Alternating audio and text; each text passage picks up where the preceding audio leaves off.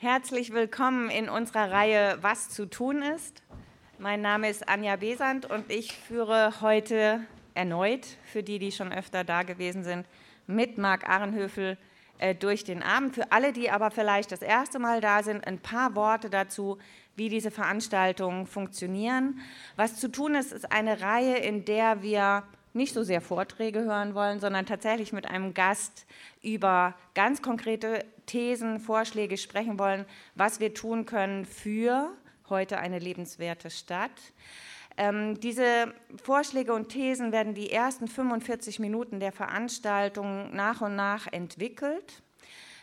Ungefähr nach 45 Minuten, das ist immer so die Frage, ob wir das Minuten genau treffen, ähm, unterbrechen wir unsere Veranstaltung ganz kurz und Sie haben Gelegenheit, hier hinter mir in diese Plexiglasröhren mit vorbereiteten Tischtennisbällen Ihre Zustimmung zu bestimmten Thesen auszudrücken, also zu sagen, das hat mich besonders überzeugt, das finde ich eine sehr gute Idee, da kann ich mich anschließen. Manchmal ist es auch so, dass man nicht so richtig eine These findet, mit der man übereinstimmt. Deshalb gibt es auch hier leere Röhren. Also Sie können auch sagen, da war jetzt nichts für mich dabei und Ihre Bälle in eine leere Röhre werfen. Manchmal ist es auch so, dass sich im Verlauf des Gesprächs noch neue Thesen ergeben. Die würden wir dann auch ähm, noch entsprechend vorbereiten, dass sie mit in die Abstimmung einbezogen werden können. Nach dieser Abstimmung äh, kommen wir in den zweiten Teil des Abends und der zweite Teil des Abends gehört dann sehr stark Ihnen. Da können Sie Ihre Fragen stellen äh, und äh, direkt mit unserem Gast darüber sprechen, äh, was, was, inwiefern Sie vielleicht in, mit Ihren Vorschlägen die Vorschläge des Gastes noch übertreffen wollen. Das kommt auch immer wieder vor. Ähm, da sind wir also direkt äh, im Zwiegespräch miteinander. Ähm, zu den organisatorischen ähm, Bemerkungen gehört immer noch, es werden Fotos gemacht an diesem Abend. Wer äh, das wirklich gar nicht aushalten kann, auf einem Foto zu sein, der kann sich wohin setzen? Ganz hinten sind ein paar reservierte Plätze. Also wenn Sie Ihr Gesicht auf keinem Foto sehen wollen, dann können Sie ganz hinten auf reservierte Plätze gehen. Ähm, wenn Sie, haben wir auch so Zettel wieder vorbereitet? Ich gucke meine. Nein, diesmal gibt es also nicht die Möglichkeit, die Fragen auch schriftlich einzureichen, aber ich glaube, das sollte unserem Gespräch keinen Abbruch tun. Ich freue mich auf den Abend und unser Gast wird vorgestellt von meinem Kollegen Marc, du hast das Wort. Ja, auch ein ganz herzliches Willkommen, einen guten Abend von meiner Seite.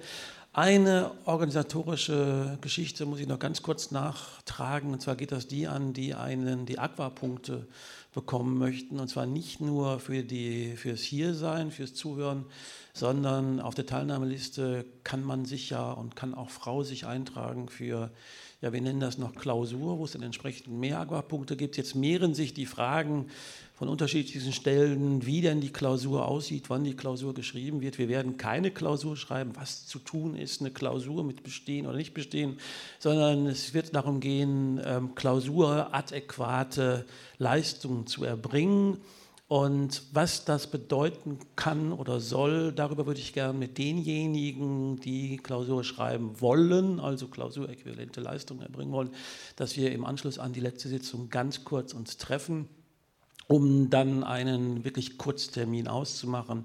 Wer daran nicht teilnehmen könnte, können wir das auch per Mail klären. So, soweit das.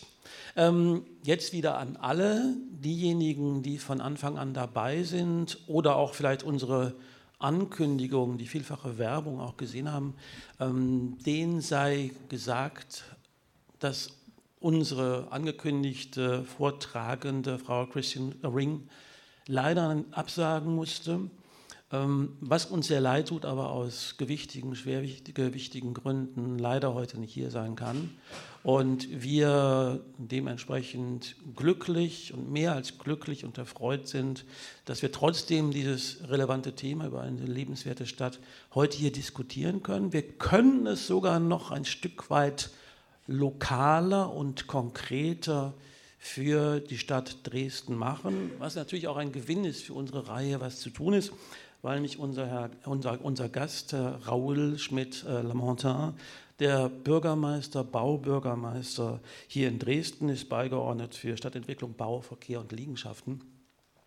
Ähm, Herr Schmidt-Lamontin hat seinen schulischen und ja, beruflichen Werdegang in Hannover begonnen und äh, dort auch Architektur studiert und als Architekt auch in einer, einem Planungsbüro gearbeitet. Ähm, wer durch diesen Wechsel von Frau Ring zu Herrn Schmidt-Lamontin den Amerika-Bezug vermisst, den können wir auch noch herstellen durch ein Jahr in nur Connecticut. Ja. Also von daher auch dafür wurde gesorgt, so dass wir, glaube ich, ganz konkret in die Debatte einsteigen können, wie denn eine lebenswerte Stadt in Dresden ja, ja, was eigentlich geplant oder gebaut werden könnte. Und da würde ich gerne meine erste, und ich muss wirklich, ich, ich äh, meandere so als völliger Dilettant in diesem Themengebiet und würde deswegen gerne so die, mit der Frage beginnen, bevor wir dann in die, in die Diskussion, in die Vertiefung, Erläuterung der Thesen einsteigen. Ähm, Stadt, Stadtentwicklung, was, was heißt das überhaupt oder wie lässt sich Stadt entwickeln oder planen? Oder gerade dann ja für Bürgerinnen und Bürger oder für Bürgerinnen und Bürger planen, die ja dann in dieser Stadt in einer lebenswerten oder hoffentlich lebenswerten Stadt leben sollen. Wie macht oder haben Sie eine Blaupause Dresden 2030, 35? Wie, wie sieht das aus? Ja, es ist tatsächlich so, dass in der Architektur- und Stadtplanung arbeitet man sehr konzeptionell und auf sehr vielen unterschiedlichen maßstäblichen Ebenen. Das heißt, dass, dass man eigentlich auch sagen kann, dass so ein Architekturstudium ähm, eigentlich fast so ein, so ein Studium Generale ist. Mittlerweile gibt es noch eine Differenzierung in Regionalplaner, Stadtplaner, Architekten, aber dem Grunde nach, wenn man die gesamte Disziplin ganzheitlich betrachtet, dann arbeitet man in sehr vielen unterschiedlichen Zeitschichten und, und Maßstäben. Also die konkrete Architektur, das konkrete Gebäude, das Haus, in dem Sie dann vielleicht wohnen oder in dem wir uns ja gerade befinden, ist sozusagen die letzte klein- oder großmaßstäblichste Ebene, müsste man sagen, oder vielleicht auch kleinmaßstäblichste Ebene, je nachdem, aus welcher Sichtweise man es betrachtet. Man fängt in der Regel an über Regionalplanwerke, Landesraumordnung, regionale Raumordnung, Flächennutzungspläne, aber auch tatsächlich integrierte Stadtentwicklungskonzepte, die auch einen sehr langen Vorschauzeitraum haben. Das Ganze flankierend, weil man ja Stadt nicht nur über Gebäude definiert und über vielleicht Freiräume, ähm, dann auch noch über Verkehrsentwicklungsplanung, also wirklich auch sehr stark in die Zukunft geguckt und äh, differenziert dann sozusagen immer kleiner bis ins Quartier und dann tatsächlich in die, in die briefmarkengroße Bebauungspläne bis hin zum konkreten Gebäude oder halt über ähm, ja, in der Verkehrsplanung, in der Freiraumplanung ist es im Prinzip genauso, sodass man äh, in sehr unterschiedlichen Zeitschichten, sehr unterschiedlichen Maßstäben schon sehr weit vorausdenkt ähm, und natürlich überholen sich diese Visionen immer wieder, weil es dann doch am Ende alles anders kommt, als man es mal eigentlich geplant hat. Aber dem Grunde nach verfolgt man so ein relativ langfristiges ähm, Ziel, relativ kontinuierlich mit immer mal wieder Abweichungen und Veränderungen. Aber dem Grunde nach gibt es da schon eine Vision, die man formuliert und die man sehr frühzeitig formuliert.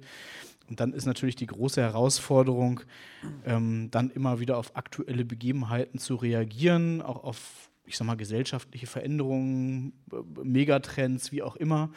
Ähm, und das äh, im Idealfall sozusagen in den großen Visionen auch schon mal so ein bisschen mit vorzudenken. Und da haben wir ja so ein paar Themen, die jetzt gerade ganz groß mit Klimawandel, Mobilitätswandel und so weiter und so fort auch sich mit Sicherheit auf die Planung der Zukunft auswirken, aber auch auf konkrete aktuelle Planungen. Also das ist schon so, dass man sozusagen, wenn man über Stadtplanung redet, nicht nur über die Briefmarken großen äh, Stadtteile, die man dann gerade mal neu entwickelt, redet, sondern auch über die Stadt in dem in der Regel auch integrativen Ansatz. Deswegen heißen die auch integrierte Stadtentwicklungskonzepte. Da geht es dann tatsächlich auch noch über das rein bauliche, verkehrliche hinaus bis hin in soziale Themen, gesundheitliche Themen. Also das ist schon, deswegen habe ich auch gesagt, eigentlich ist es ein Studium Generale, weil man sich wirklich in sehr viele Themenkomplexe auch ausdehnt. Ich äh, würde mal nachfassen, das Wort Vision ist schon gefallen und das passt total gut, weil wir mit dieser Reihe uns ja vorgenommen haben, nicht nur so, wir Sozialwissenschaftlerinnen, wir sind immer sehr kritisch, ne? also nicht nur Kritik, Kritik, Kritik, sondern in diesem Raum hier wollen wir tatsächlich auch träumen, wir wollen über utopische Konzepte sprechen. Und vielleicht können Sie uns ja so ein bisschen was verraten. Also was sind denn so Utopien und Träume, über die wir in der Stadt Dresden nachdenken können?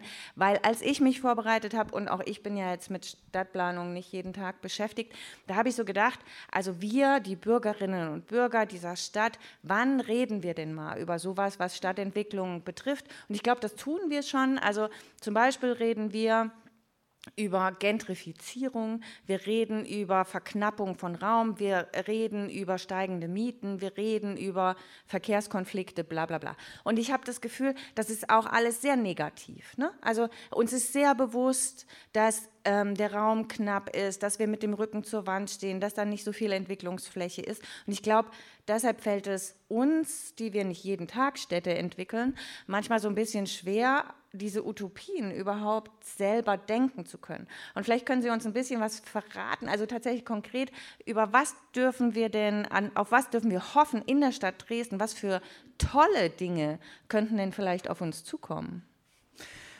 Äh, also was wir tatsächlich, wir versuchen gerade so ein bisschen an den Stellschrauben zu drehen. Also es gibt ja ganz viele Aspekte, wo man sozusagen dann jetzt drüber diskutieren kann.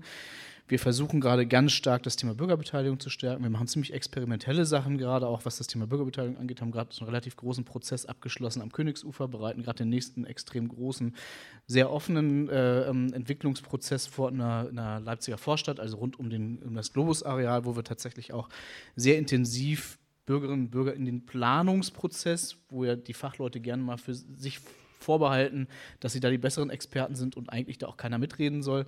Ähm, da wirklich mal anders ranzugehen, das ist das eine. Auf der anderen Seite, wenn Sie jetzt über Themen wie verknappenden Raum und so weiter und so fort reden, ähm, haben wir zum Beispiel jetzt gerade auch relativ neu eine Anwendung, ein sogenanntes ko kooperatives Baulandmodell, wo wir diejenigen, die in der Stadt hier investieren wollen, auch ein Stück weit in die Pflicht nehmen, sehr viel mehr Leist Leistung für die Öffentlichkeit, fürs Gemeinwohl bereitzustellen. Wir reden über Themen wie sozialen Wohnungsbau, um auch Gentrifizierungsprozessen entgegenzuwirken, über die Frage, was für Flächen werden eigentlich zur Verfügung gestellt für ähm, die Kultur- und Kreativwirtschaft, um neu entstehende Stadtteile auch lebendig zu halten, um da aktive Nachbarschaften entstehen zu lassen. Wie viel Freiraum muss da eigentlich vorgehalten werden pro Einwohner? Also das sind so Themen, die wir gerade versuchen, auch konzeptionell neu aufzustellen, um uns, ich sag mal, in Zukunft vielleicht auch weniger nur von den Int Partikularinteressen einzelner Leute, die hier Geld verdienen wollen, in der Stadt leiten zu lassen, sondern auch tatsächlich hier die Bevölkerung der Stadt, die Bewohnerinnen und Bewohner der Stadt stärker mitzunehmen. Mhm. Dann kommen wir mal zur ersten These.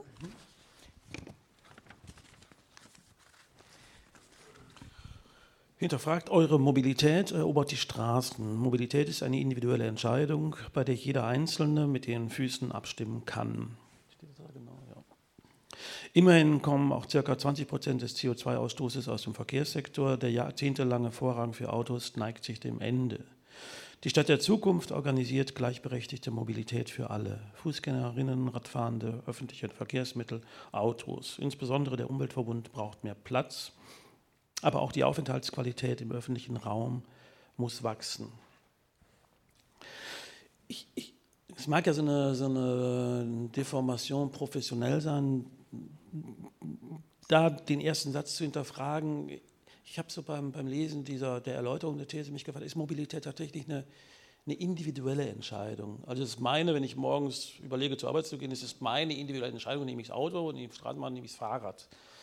Frage wäre aber, ist es das wirklich? Und ähm, ich komme aus Münster, Münster die Fahrradstadt Deutschlands, da drängt es sich quasi auch Fahrrad zu fahren. Jetzt bin ich ja nicht mehr der jüngste und wendigste und sportlichste und so weiter und so fort und würde mir dann vielleicht doch überlegen, aufs Fahrrad umzusteigen und nehmen aus unterschiedlichsten Gründen ja, dann häufig tatsächlich das Auto. Also ich meine, es gibt oder Fragen eben dann auch der, der, der, der, der Veralterung einer Gesellschaft, mit der wir auch rechnen müssen im Jahr 2000 irgendwas und so weiter. Also es gibt ja Faktoren, die Mobilität auch, ich würde mal sagen, objektiv beeinflussen. Und das müsste in irgendeiner Weise auch auch, auch mit eingerechnet werden, jenseits von Appellen, wir müssen weg von großen Autos, wir müssen weg von imitierenden Autos, wir müssen hin zu ja, nicht imitierenden, mobilen, was auch immer und so weiter. Das ein bisschen, jetzt werden wir sehr philosophisch, was war zuerst da, die Hände oder das Ei, die Infrastruktur oder das Nutzerverhalten? Das beeinflusst sich natürlich ähm, sehr stark äh, miteinander. Ähm, wir, wir, haben tatsächlich, muss man dazu sagen, wenn wir jetzt mal sehr konkret Dresden betrachten, vielleicht auch historisch erklärbar nach der Wende das große Bedürfnis gehabt, endlich kann man mal richtig Auto fahren und dementsprechend sieht die Infrastruktur hier aus. Es wurde viele Jahre so betrieben und jetzt ist sozusagen auch vielleicht, weil bei der jüngeren Generation das Auto auch nicht mehr so das Statussymbol ist, man merkt, es geht auch anders. Tatsächlich auch insbesondere bei den jungen Leuten eine ganz große Trendwende beim Mobilitätsverhalten und die Infrastruktur fehlt. Was den ÖPNV angeht, nicht. Da sind wir sehr, sehr gut aufgestellt. Was das, den Radverkehr und den Fußverkehr angeht, schon. Da arbeiten wir intensiv dran bei all den Schwierigkeiten, die die rechtlichen Rahmenbedingungen einem im Automobilland Deutschland so geben, aber arbeiten da intensiv dran, da auch besser zu werden in der Infrastruktur. Und am Ende scheitern wir ganz oft in der öffentlichen Debatte, in der politischen Debatte, in der öffentlichen Debatte. Was die Konzepte, was die Visionen angeht, ist man sich meistens relativ einig. Ne? Wir wissen alle, dass wir sozusagen drastisch den CO2-Ausstoß reduzieren müssen. Wir wissen alle, dass unser Mobilitätsverhalten, so wie wir es haben, schädlich ist, dass der Verbrennungsmotor nicht mehr funktioniert und äh, oder funktioniert schon, aber nicht gut ist. Ähm, aber wenn es dann ums konkrete individuelle Verhalten geht, dann äh, ist selbstverständlich sozusagen nicht meine Bali-Reise, auf die ich fünf Jahre gespart habe, gemeint, wenn es um CO2-Einsparung geht, sondern immer das der anderen. Äh, insofern ist es am Ende auch immer eine individuelle Entscheidung, die man treffen muss. Ähm, und äh, ähm, ich sage mal, nur wenn die individuelle Entscheidung auch mehrheitlich in eine bestimmte Richtung gefasst wird, habe ich auch die Argumente, sozusagen die Infrastruktur entsprechend auszubauen, weil wer baut schon gerne Infrastruktur aus für eine Verkehrsart, die nicht genutzt wird. Also insofern ist das sozusagen, bedingen sich die Dinge gegenseitig, aber es ist gerade, wenn man sozusagen über die Frage der lebenswerten Stadt redet, eins der ganz zentralen Elemente, weil wenn ich mir ähm, angucke, für mich definiert sich eine lebenswerte Stadt natürlich auch über viele andere Fragen, über die wir auch noch reden, aber vor allem auch über die Frage, ähm, wie sieht der öffentliche Raum eigentlich aus? Und der öffentliche Raum, das ist nicht kein reines Dresdner Thema, das ist eigentlich äh, sozusagen, äh, ähm, bis auch vielleicht in den Niederlanden, wo sozusagen die Mobilitätswende schon ein bisschen weiter ist, aber überall auf der Welt so, der öffentliche Raum wird natürlich sehr stark dominiert durch Verkehrsinfrastruktur und die Verkehrsinfrastruktur, die wir nun mal uns leisten fürs Auto, die ist nur besonders dominant, nimmt besonders viel Platz weg, Stellplätze stehen äh, PKWs drauf, die 95 des Prozent des Tages nicht bewegt werden, sondern da als Blechornament irgendwo in der Gegend rumstehen. Klar, da kann man auch als sagen, auch wunderschönes Design zum Teil, aber dem Grunde nach sozusagen viel Raum, der in der Öffentlichkeit blockiert wird durch, durch eine Mobilitätsform, die wenig genutzt wird. So, und da müssen das müssen wir eigentlich hinter uns lassen. Und das ist natürlich auch immer eine individuelle Entscheidung und wir machen sehr viel fürs Thema Radverkehr, wir machen sehr viel fürs Thema ÖPNV.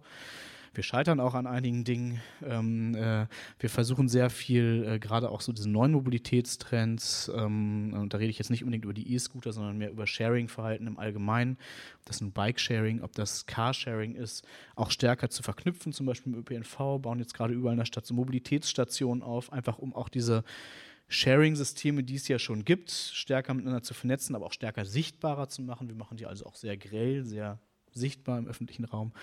Also insofern äh, versuchen wir da viel zu tun, aber am Ende kommt es immer darauf an, wie ist das Nutzerverhalten. Und das ist tatsächlich eine individuelle Entscheidung. Ich kenne das ja auch. Also ich fahre jetzt wirklich sehr, sehr wenig Auto, aber klar gibt es das auch mal, dass man dann sozusagen sich überlegt, pff, jetzt bei dem Wetter aufs Fahrrad setzen, habe ich da wirklich Lust zu. Also bei mir ist jetzt in den letzten vier Jahren, seitdem ich in Dresden bin, glaube ich, zweimal vorgekommen, dass ich das Auto genommen habe zur Arbeit, weil ich irgendwo dann hinterher noch irgendwo im Baumarkt musste. Das mache ich mittlerweile auch mit meinem Lastenrad, aber äh, ähm, ich sage mal, den Impuls, den inneren, den kenne ich schon auch. Ähm, äh, aber es ist tatsächlich sehr viel auch individuelles Verhalten. Und die wenigsten Leute, die mit dem Auto durch die Stadt fahren, müssten es wirklich tun.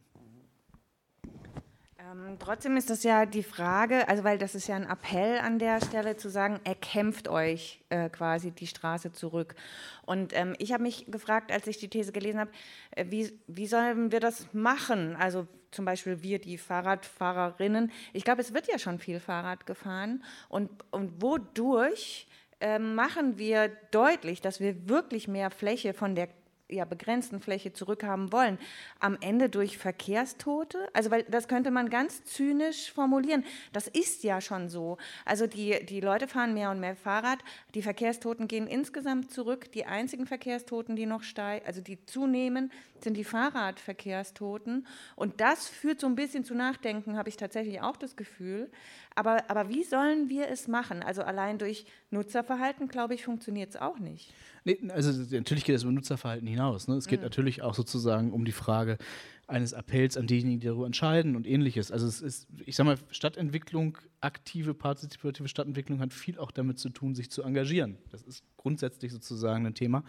Äh, ähm, Nutzerverhalten ist das eine, aber natürlich geht es auch darum, sozusagen zu signalisieren, wir brauchen diese Infrastruktur und das zu formulieren. Und da gibt es ja die vielfältigsten Möglichkeiten, ob das jetzt sozusagen gleich die aktive Arbeit in irgendeinem Verband sein muss, wage ich zu bezweifeln. Es gibt irgendwelche Petitionen, wo es darum geht, was für Verkehrsformen wir an welcher Stelle wie haben wollen.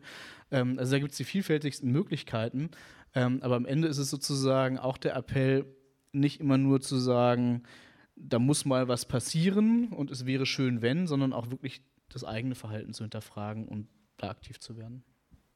Okay, dann würde ich sagen, wir gehen schon zu These 2.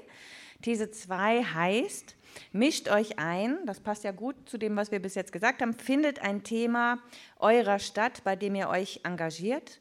Die Stadt der Zukunft wird eine Stadt der Beteiligung und der Selbstorganisation sein, nicht nur bei großen Infrastrukturvorhaben äh, oder Stadtentwicklungsprojekten wie Bürgerinnen, äh, wird Bürgerinnenbeteiligung eine Rolle spielen, sondern auch im kleinen Rahmen vor Ort. Das ähm, würde ich auch sagen, ist äh, jetzt wieder ein Appell. Und die Frage ist, wie gelingt das genau? Also wie kann man diese Beteiligung auch so gestalten, dass tatsächlich alle mitsprechen können? Weil sonst könnte man ja auch wieder so ein bisschen kritisch nachfragen, wer darf denn üblicherweise mitsprechen? Also die ähm, Mieterinnen und Mieter zum Beispiel sind nicht häufig die, die alle Entscheidungen treffen, die jetzt ihre Quartiere oder was auch immer genau betrifft. Also wie organisieren wir diese Beteiligung? Hm. Also meistens ist gar nicht die Frage, wer darf mitsprechen, sondern meistens ist eher die Frage, wer tut es. Also wenn man sich sozusagen mal auf so klassischen, traditionellen Bürgerbeteiligungsformaten anguckt, und ich bin auf vielen, da sieht man immer die gleichen Gesichter. Das sind immer die gleichen Leute. Ähm, und äh, ähm, oftmals Herren betagteren Alters, die Zeit haben, weil sie vielleicht schon im Ruhestand sind. Das ist so das, das, das Kernpublikum von Beteiligungsprozessen. Ähm, und die viel interessantere Frage ist eigentlich, wie organisiert man Beteiligungsprozesse so, dass man es auch denen, die vielleicht nicht sich organisieren, in Vereinen, Institutionen, die als Sprachrohr fungieren, zu Wort kommen. So, und da probieren wir sehr viel aus. Ähm, und tatsächlich auch explizit Beteiligungsformate, die das ausschließen, dass sie von bestimmten Gruppen dominiert werden. Ähm, und äh, das ist sozusagen was, was auch unsere Aufgabe ist, uns damit Profis hinzusetzen, zu gucken, wie kriegen wir sowas hin. Ähm, insgesamt ist es so, dass das Thema Beteiligung immer eine, eine viel, viel wichtigere Rolle spielt als in der Vergangenheit. Ist auch in der Zunft der Planenden sehr umstritten, weil man sich natürlich immer erstmal grundsätzlich für fachmundig ähm, hält und glaubt, dass äh, ähm, sozusagen ähm, äh, der gemeine Bürger da gar nicht so mitreden kann. Ich habe da eine andere Haltung, weil ich glaube, wir bauen für die Menschen dieser Stadt und dementsprechend müssen wir auch gucken, was, sind eigentlich, was ist eigentlich das, was sie wollen. Ähm, und äh, ähm, ich sage mal, die Beteiligung ist in den letzten Jahren insgesamt immer mehr geworden und äh, hat angefangen mit großen Infrastrukturprojekten, wo sie dann auch explizit eingefordert wurde, Stuttgart 21 etc. Aber eigentlich sind wir darüber hinaus, da macht man das mittlerweile alles pro forma ähm, äh, oder beziehungsweise formalisiert in formalisierten Verfahren. Viel wichtiger sind sozusagen jetzt wirklich die Beteiligungsprozesse, die wir machen in so Quartieren, wo neue Dinge entstehen, wo Veränderungsprozesse anstehen, zu sagen, wie kriegen wir die Leute, die dort leben oder die dort mal leben wollen, eigentlich mitgenommen und kriegen die Bedürfnisse erfragt. Und dafür ist es wichtig, dass man sehr, sehr früh anfängt im Stadion tatsächlich auch über die Ziele gemeinsam zu reden.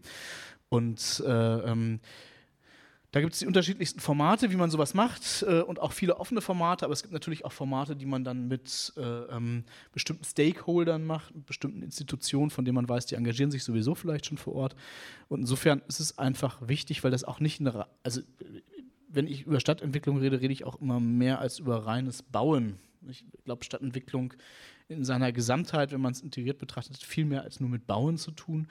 Ähm, insofern deswegen auch explizit, sucht euch ein Thema, was euch interessiert und engagiert, engagiert euch dort. Das muss nicht unbedingt sozusagen die Frage sein, ähm, äh, wo fährt dann irgendwann künftig mal eine Stadtbahn lang oder wie sieht sozusagen das Quartier in der direkten Nachbarschaft aus. Es kann viel mehr sein. Und ich glaube, wir werden sozusagen in Zukunft viel stärker sozusagen in einer partizipativen Stadt leben und die Verwaltung stellt sich ja auch darauf ein, sozusagen immer viel stärker auch auf die Bedürfnisse der Einwohnerinnen und Einwohner der Stadt einzugehen. Das ist zumindest die Vision, die wir formulieren. Insofern ist es auch wichtig, dass sozusagen eine engagierte Bürgerschaft sich da einfach auch formiert und ihre Wünsche artikuliert. Okay. Du machst die nächste These. Okay. These 3 Beteiligt euch an Projekten genossenschaftlichen oder gemeinwohlorientierten Wohnens. Leistbare Mieten und gute Wohnungen sind eine der entscheidenden sozialen Fragen der Gegenwart. Wir können politische Rahmenbedingungen einfordern, aber wir können auch selbst unsere Wohnsituation in die Hand nehmen, gemeinsam mit anderen und der Kommune und Wohnraum dem Gemeinwohl zurückgeben.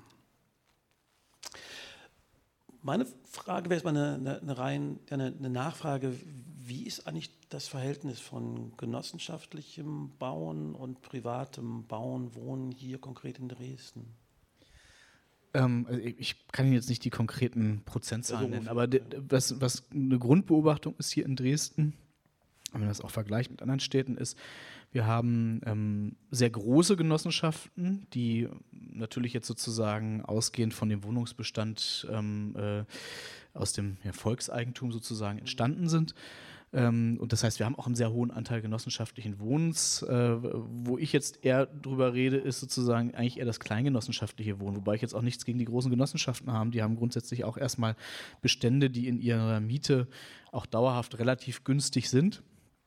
Ähm, anders als sozusagen ähm, äh, ähm, Wohnungen, die sozusagen irgendwo aus dem Kapitalmarkt heraus generiert werden, wo es weniger um die Frage geht, was für Mieten muss ich eigentlich generieren, um sozusagen die Wohnung up-to-date zu halten und, und sozusagen äh, in Schuss zu halten, sondern mehr davon ausgeht, was kann ich auf dem Markt erzielen und das, was ich dann am Gewinn irgendwo mitnehmen kann, fließt sonst wohin. Ähm, äh, was in Dresden aber auffällig ist, dass es relativ wenig äh, Kleinstgenossenschaften und, und kleine gemeinwohlorientierte Wohnprojekte gibt. Das ist in anderen Städten anders. Da gibt es viele auch so mittelgroße Genossenschaften, die so Bestände von, keine Ahnung, 400, 500 Wohnungen oder auch mehr haben, also so, äh, oder vielleicht auch 1000 Wohnungen, also so 10, 20 Mehrfamilienhäuser, die sozusagen aus so Stadtteilgenossenschaften oftmals heraus entstanden sind und dann auch tatsächlich ähm, äh, natürlich in einem bestimmten Stadtteil sehr konkret wirken. Und äh, das ist schade, weil ähm, das ist tatsächlich auch eine, eine sehr nachbarschaftsorientierte Stadtentwicklung, die da stattfindet. Und äh, sowas würde ich mir eigentlich wünschen für Dresden und deswegen auch so eine, also die, ich habe versucht, die, die Thesen so ein bisschen auch in so einem Appellcharakter zu formulieren. Deswegen auch dieser Appell. Ähm, und äh, man muss halt einfach differenzieren, auch finde ich ein Stück weit zwischen ähm, äh, genossenschaftlichen Projekten oder Syndikatsprojekten, wie sie sich jetzt neuerdings nennen, weil sie eine andere Gesellschaftsform haben, ähm, und Bauherrengemeinschaften, auch erstmal schön, auch erstmal gemein, gemeinsame Bauprojekte, aber am Ende sozusagen ähm, äh, auch eine Kapitalanlage und wenn dann mal jemand geht, dann wird die Wohnung weiterverkauft. Also es ist sozusagen äh, eher eine Eigentumsform, äh, während das tatsächlich eine gemeinwohlorientierte Form ist, die auch dauerhaft tatsächlich dann irgendwo ja, äh, öffentlich zugänglich ist, sage ich jetzt mal. Ich habe mich gefragt, ähm, also hier sind ja jetzt im Raum sehr viele junge Menschen, Studierende, die, ich weiß ja nicht, wann die anfangen, darüber nachzudenken, zu bauen. Aber ich habe mir mal so gedacht, dass sie nicht alle das gerade heute überlegen. Ja, also, und deshalb dachte ich so, hm, also wenn man jetzt so äh, Syndikate ja, denkt, äh, wann ist die richtige Zeit? Also wen sprechen wir? Was können die im Raum hier eigentlich machen, um solche gemeinschaftlichen Projekte, müssen die die Häuser erst besetzen, damit sie sie dann in, also ist das der Aufruf quasi hier in den Raum besetzt erstmal und dann können wir vielleicht gucken, wie wir daraus ein äh, Syndikat entwickeln können. Äh, oder was muss gegeben sein, damit man sowas machen kann? Also wenn wir sagen, wir haben das in Dresden nicht so viel und in anderen Städten gibt es das. Ich kann nur sagen, als ich 21 war, ich, ich habe in Gießen studiert. Gießen ist eine Stadt, die ist sehr klein, aber auch mit großer Universität, also 75.000 Einwohner mit auch 20, 23.000 Studierenden. Das war aber Anfang der 90er Jahre sind zum Beispiel die Kasernen frei geworden. Und wir sind mit 22 in die Kaserne gegangen und haben gesagt, wir können hier nicht leben, wenn man uns keinen Raum gibt. Gebt uns die Kaserne und das Land hat es uns gegeben und wir konnten relativ jung und verspielt genau so was machen. Also eine kleine Wohnungsbaugesellschaft, die in öffentlicher Trägerschaft geblieben ist und die es auch heute noch gibt. Aber was, was machen wir in der Stadt Dresden? Was sollen die jungen Leute machen, um genossenschaftlich, also im öffentlichen, zweckgebundenen Bereich Wohnraum zu schaffen? Also ich würde natürlich niemanden dazu auffordern, ein Haus zu besetzen, aber es gibt durchaus Projekte, die aus solchen Aktionen entstanden sind. Aber es gibt auch viele Kleinstgenossenschaften, die aus anderen Zusammenhängen entstanden sind. Ähm, äh, und oftmals ist tatsächlich die Situation, und so funktioniert das System dem Grunde nach auch, so wird es wahrscheinlich dann auch damals in Gießen funktioniert haben, dass ähm, ich sag mal, mehr oder weniger schrottreife Immobilien wieder instand gesetzt werden mit geringem Kapitalaufwand, mit viel Eigenleistung und dadurch dann am Ende auch geringe Mieten entstanden sind. Also so ist dieses ganz klassische Modell und dann fängt es an mit einem Haus, dann wird es irgendwann ein zweites und dann werden es immer mehr.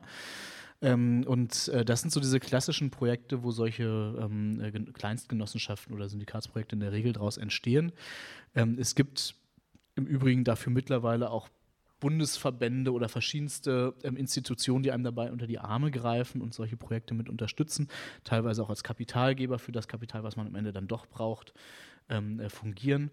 Ähm, und das ist halt auch, wie gesagt, der Unterschied zwischen äh, zum Beispiel der Bauherrengemeinschaft, die sich ja auch irgendwo dann eine Immobilie kauft oder was Neues baut und dann aber in der Regel sozusagen das Kapital selber über eigene Kredite aufbringt, dass das oftmals auch funktioniert für Leute, die halt nicht sozusagen irgendwo das große Erbe oder ähm, schon ähm, äh, den äh, dauerhaft abgesicherten Job nachweisen können. Also insofern tatsächlich auch eher eine ähm, Form der Selbstorganisation des eigenen äh, Projektes, wo man auch mit relativ wenig Kapital losziehen kann. Also sucht die schrottreifen Immobilien. Wir kommen zu These 4. These 4 lautet, schafft öffentliche Räume der Begegnung und aktive Nachbarschaften. Die Stadt der Zukunft wird eine Stadt der Nachbarschaften sein.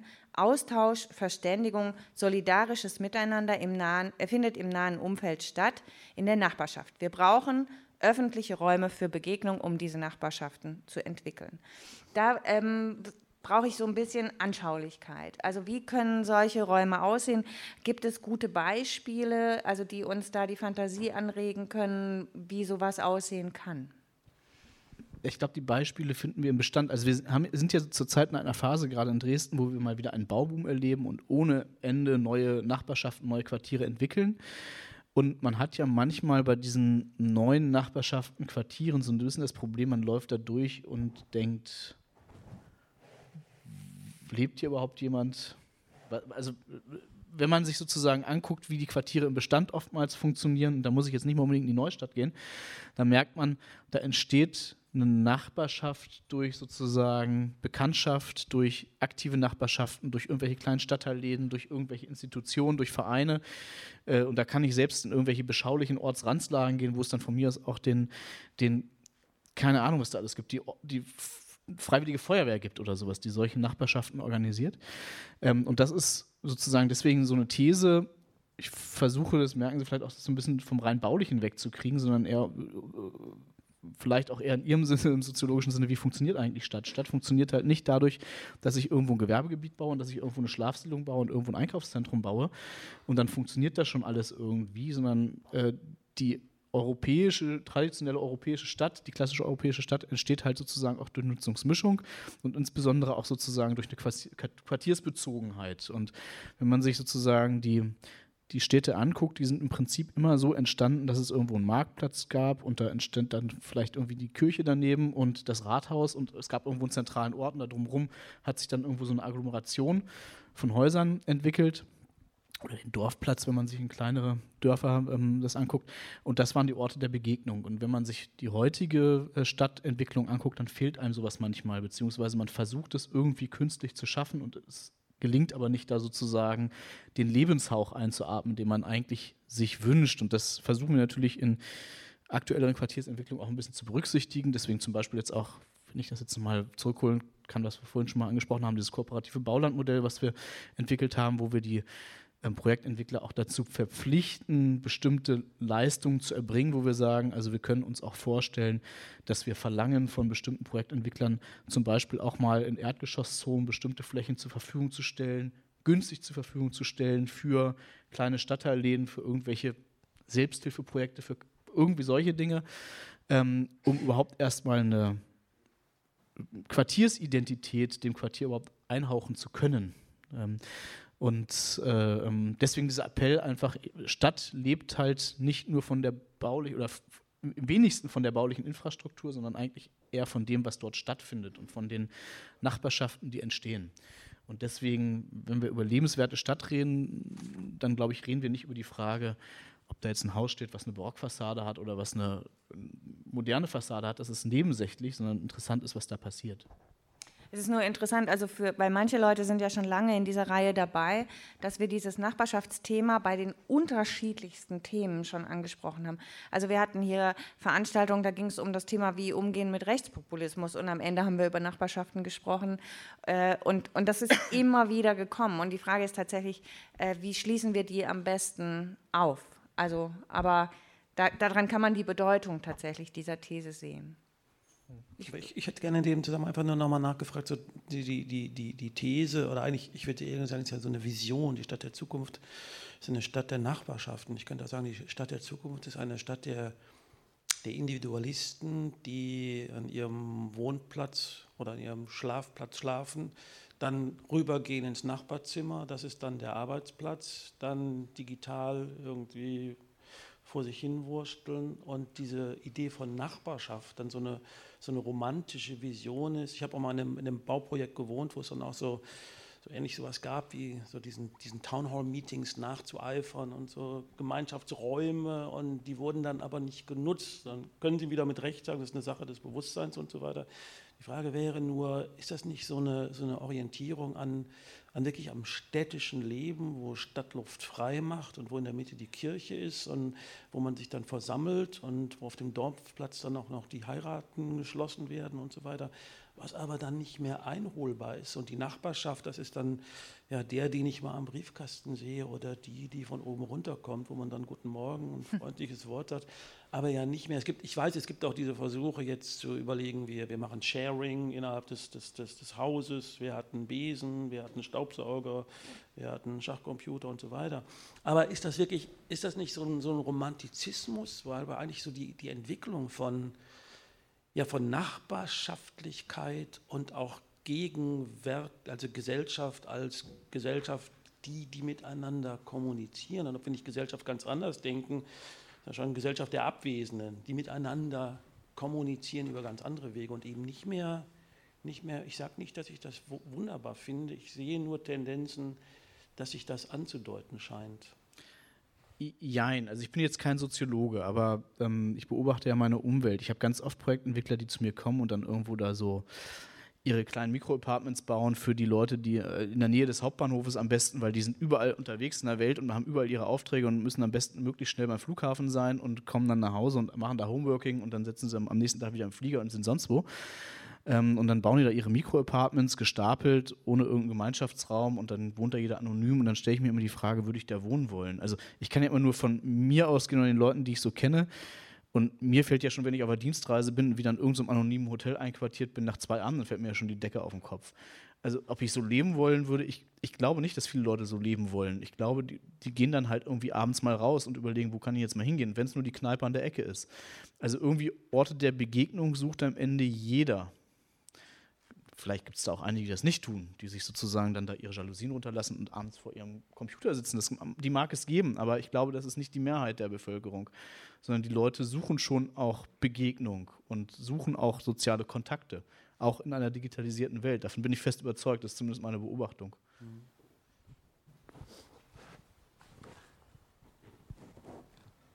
Die These 5 kommt, ist da pflanzt und pflegt, sät und, sät und erntet. Die Stadt der Zukunft wird eine grüne Stadt sein, ob als Dachgrün, Straßengrün, Wandbegrünung, Gärten oder Parks. Das ist gut für das Stadtklima, saubere Luft, Insekten und Menschen. Die Möglichkeiten sind unendlich, sie müssen nur genutzt werden. Ich meine, da schließt die Frage eigentlich an, an, an einen Punkt an, den wir schon, schon berührt haben. Aber ist, ist, ist, ist tatsächlich der, der Platz dafür da? Also gibt es diesen Platz, um das ist ja alles Nutzraum, den ich dann ja fernutze für Begrünung, Parks und so weiter und so fort. Also gibt es diesen Raum und wo kommt der her? Oder bin ich dann letztlich nur der, der irgendwie so die, die Stadtbäumchen wässert, wenn es wieder mal 40 Grad in der, in, in, im, im Sommer wird und so weiter? Also erstmal gut, dass Sie das machen, weil am Ende. Wäre ich der. Nein, also ich sag mal, wenn man sich mal gerade jetzt so in den letzten Sommern, Sommermonaten umgeguckt hat, da haben die Leute ja quasi sozusagen den Schatten der Stadt gesucht und man hat gemerkt, er ist an vielen Stellen einfach viel zu wenig vorhanden. Und ich glaube, wenn man sich vor Augen führt, und ich rede viel, wenn ich über Stadt rede, immer über öffentlichen Raum. Wir haben bislang noch keine These gehabt, wie es in der Wohnung aussehen soll. Das kann auch jeder selber entscheiden. Aber öffentlichen Raum ist halt unser gemeinsamer Raum, wo wir uns begegnen. Und äh, ich, ich, glaube, einen wesentlichen Teil zur Aufenthaltsqualität im öffentlichen Raum stellt halt einfach auch Grün dar. Einfach weil, wenn man sozusagen mal auf einem Platz steht, der nicht begrünt ist und auf einem Platz steht, der begrünt ist, merkt man, die Luft ist besser, die Temperatur ist kühler, es ist angenehmer. Ähm, und ich glaube, also neben der, neben, dem, neben der These, die man auch wieder mit verknüpfen könnte mit der Nachbarschaft, dass sozusagen gerade auch solche Themen wieder auch für nachbarschaftlichen Zusammenhalt sorgen, wenn wir uns sozusagen sowas wie die internationalen Gärten oder, oder so, ähm, so gemeinsame Urban Gardening-Projekte angucken, dass es sozusagen auch eine, soziale Ebene hat, dieses ganze Thema ähm, Nutzen von Grünraum, glaube ich, dass es tatsächlich auch für die Aufenthaltsqualität in einer Stadt enorm wichtig ist, wie viel Grünraum stellen wir eigentlich zur Verfügung. Auch deswegen machen wir mittlerweile bestimmte Vorgaben, wenn Projektentwickler kommen und sagen, wir wollen hier ein Areal entwickeln, dass wir sagen, okay, aber da ist ein bestimmter Anzahl, Anteil äh, äh, Grün einfach auch vorzusehen. Und dann steht da halt ein Haus weniger. Dafür baust du vielleicht die anderen Häuser, äh, anderen Häuser ein Geschoss mehr. Also äh, ich glaube schon, dass man sich diesen Platz nehmen muss und am Ende reden wir auch über ganz viele Flachdächer, die wir zurzeit bauen, die irgendwo zum Teil immer noch mit grauer Pappe und irgendwelchen Maschinen belegt sind, ähm, was aus meiner Sicht auch nicht mehr ähm, zeitgemäß ist. Ähm, aber es hat tatsächlich auch wirklich auf, äh, nicht nur aufs Mikroklima, sondern auch aufs Wohlbefinden in, im öffentlichen Raum sehr viel Einfluss, wie viel Grün dort ist. Und insofern, ähm, glaube ich, müssen wir schon auch äh, gucken, wie wir damit umgehen. Und, und man muss auch dazu sagen, man kann nicht immer nur nach dem Staat rufen. Es ist auch für sozusagen eine Stadt nicht leistbar, überall sich immer um jeden einzelnen kleinen Rasenflecken zu kümmern. Das funktioniert halt einfach nicht, ähm, weil das kostet unendliche Ressourcen. Auf der anderen Seite ist es aber unser aller Interesse, dass es solche Ecken gibt. Insofern auch da das Engagement, kümmert euch auch selber. Ich würde da gern gleich eine Idee beisteuern. Wir haben im Vorgespräch nämlich schon so ein bisschen äh, geplauscht und ich habe gesagt, hier im Raum sind auch ähm, einige Leute, die äh, zukünftig Lehrerinnen oder Lehrer werden.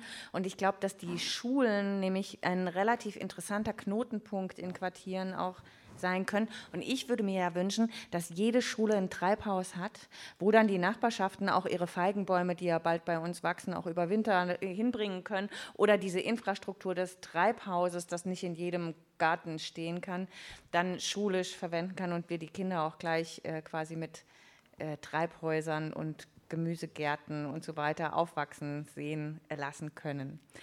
Äh, das nur so als äh, eine nicht zu unterdrückende Bemerkung meinerseits. Wir kommen schon zur sechsten These und das müssen wir auch, wenn ich die Zeit angucke. Die sechste These lautet, denkt global, kauft regional. Der Versandhandel ist nicht nur anonym und klimaschädlich, er stellt die Städte auch zunehmend vor logistische Herausforderungen. Kosten wertvollen Platz in den Städten, lässt die Innenstädte ausbluten und durchbricht regionale Wirtschaftskreisläufe. Der regionale Wirtschaftsraum endet nicht nur an seinen an seinen Stadtgrenzen. Hierzu ist auch eine enge Vernetzung der Stadträume mit dem Umland notwendig. Das ist ja jetzt die These, mit der wir mal an diesen Punkt, das Verhältnis des, der Stadt zu ihrem Umland kommen. Und ich habe den Eindruck, auch hier in der Reihe haben wir viel in den letzten anderthalb Jahren über den ländlichen Raum gesprochen, weil der ländliche Raum sich, wir reden ja viel über Politik in diesem Kreis, also der ländliche Raum scheint sich zu einem Problembär zu entwickeln. Und deshalb müssen wir ständig darüber reden, wie wir das jetzt mit dem ländlichen Raum genau machen.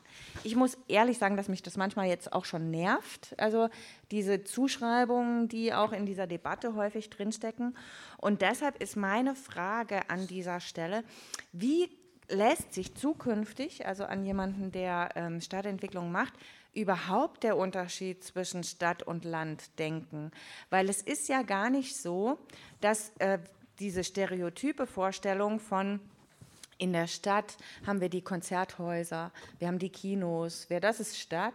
Und auf dem Land legen die Hühner die Eier. Also so ist es ja gar nicht, ja, sondern äh, die Menschen im ländlichen Raum, die wollen genauso Kultur haben, die wollen genauso Infrastruktur, die wollen auch äh, quasi die Mobilitätsangebote haben, die wollen auch die Ärzte und äh. also wenn man sich anguckt, welche Bedarfe eigentlich an welcher Stelle so formuliert werden, dann kann ich den Unterschied zwischen Stadt und Land auch schon gar nicht mehr so richtig doll entdecken. Also die Frage nochmal ist, wie stelle ich mir eigentlich jetzt wirklich als utopische Vorstellung das Verhältnis der Stadt zu ihrem Umland oder zum ländlichen Raum, der drumherum ist, so vor?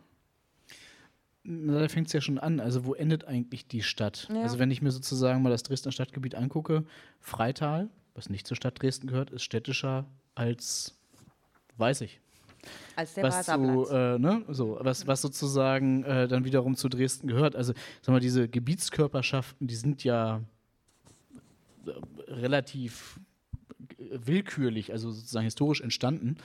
Ähm, und es gibt zum Teil im Stadtgebiet der Stadt Dresden sehr viel mehr ländlichen Raum als in angrenzenden Gebieten, gerade so Richtung Radebeul oder Freital. So, und was ja wichtig ist, dass man sozusagen, und, und auch im europäischen Kontext redet man ja mittlerweile gar nicht mehr über Städte und ländliche Raum, sondern man redet über Regionen oder Metropolregion oder was auch immer. So, und was wichtig ist, ist, glaube ich, dass man sozusagen nicht aufhört, und dazu tendieren viele Menschen immer an den Stadtgrenzen aufzuhören zu denken, sondern es gibt sozusagen Wirtschaftsräume und das gesamte, der gesamte Bereich Dresden und Umland ist ein gemeinsamer Wirtschaftsraum. So, und der zieht sich irgendwo bis Bautzen, bis keine Ahnung wo, ne, bis in die sächsische Schweiz rein. So, und äh, insofern, ähm, äh, das ist auch gerade in in der Verwaltung, in der Politik oft verbreitet, dass man sozusagen aufhört, an der Gebietskörperschaft, an dem Rand der Gebietskörperschaft aufhört zu denken.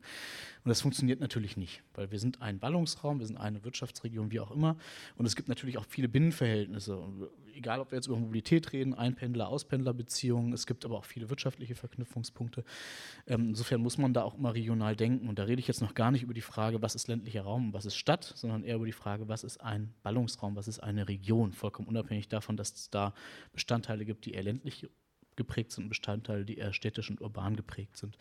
So und, äh, und diese, dieser, dieser Wirtschaftsraum, diese Region, die funktioniert natürlich auch sozusagen in ihrem Wirtschaftskreislauf. Und dabei ist dann auch erstmal vollkommen unabhängig, ob das jetzt auf städtischem Dresden, äh, städtischem Gebiet ist oder ob das außerhalb ist.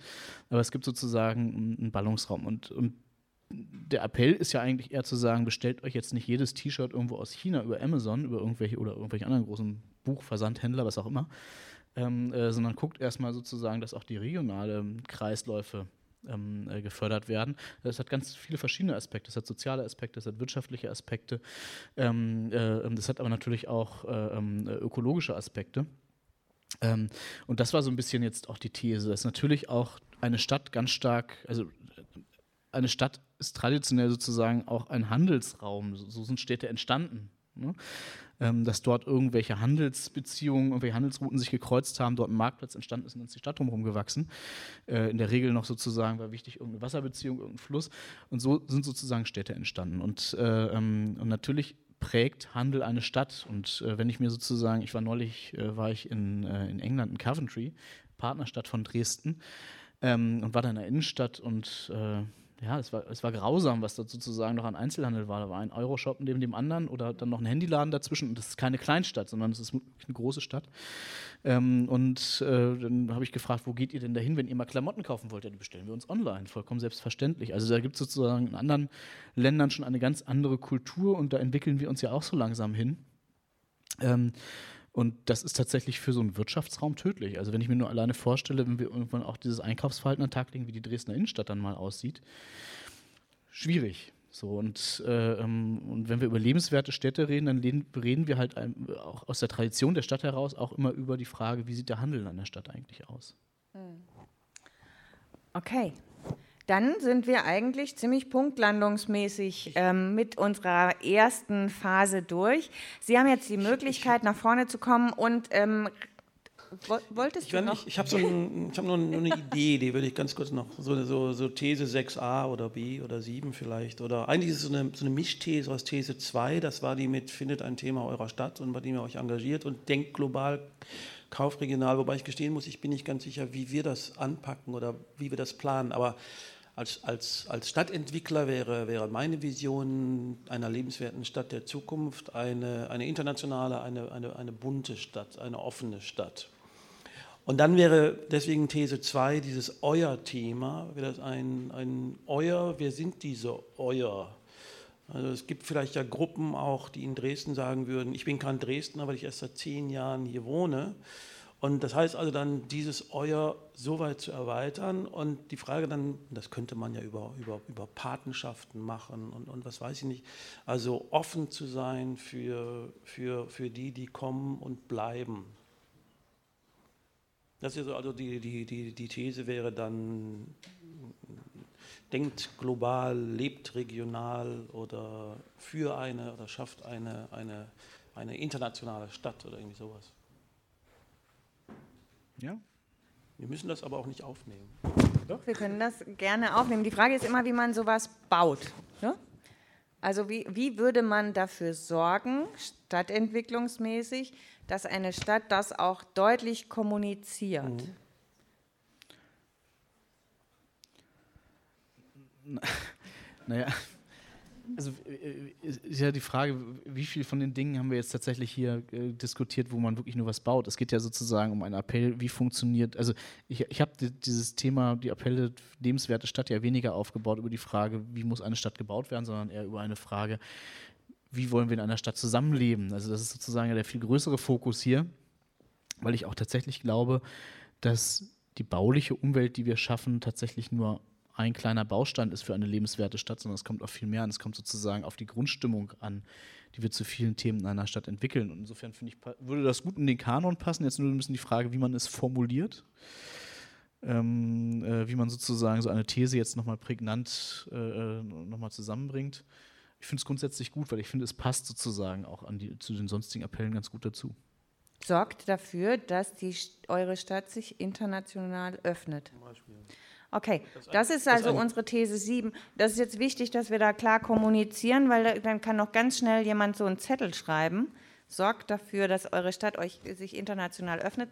Und solange das passiert, kann ich einen baulichen Vorschlag dafür machen. Ich bin nämlich mal in Kopenhagen gewesen und fand es sehr spannend, dass in Kopenhagen gab es sowas, das hieß Stadthaus und das ist eigentlich eine Stadtbibliothek auch gewesen. Und drumherum war so ein größerer Platz, auf dem auch viele Sitzplätze waren und aber auch äh, ein großes WLAN aufgebaut war und aber auch lauter Steckdosen.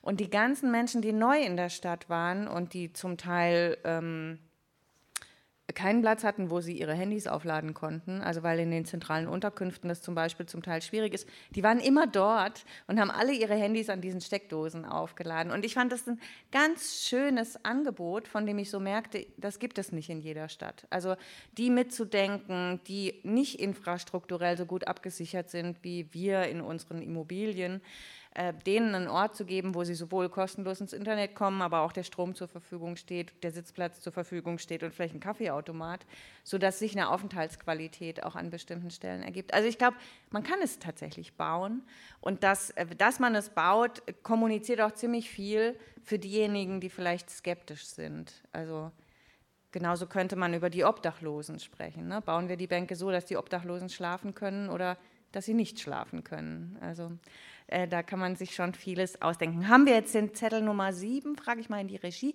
Ja, der ist da. Die Regie rennt nach vorne und bringt den Zettel an. So lange sage ich, was ich gerade schon gesagt habe. Sie können jetzt auch nach vorne kommen. Sie nehmen sich jeweils drei Tischtennisbälle und stimmen zwischen diesen sieben Thesen ab. Sie können natürlich Ihre Bälle auch kulminieren, alle für eine These. Können sie aufteilen oder Sie können sagen, mir fehlt hier noch ganz viel. Dann können Sie Ihre Bälle auch in leere Gefäße werfen.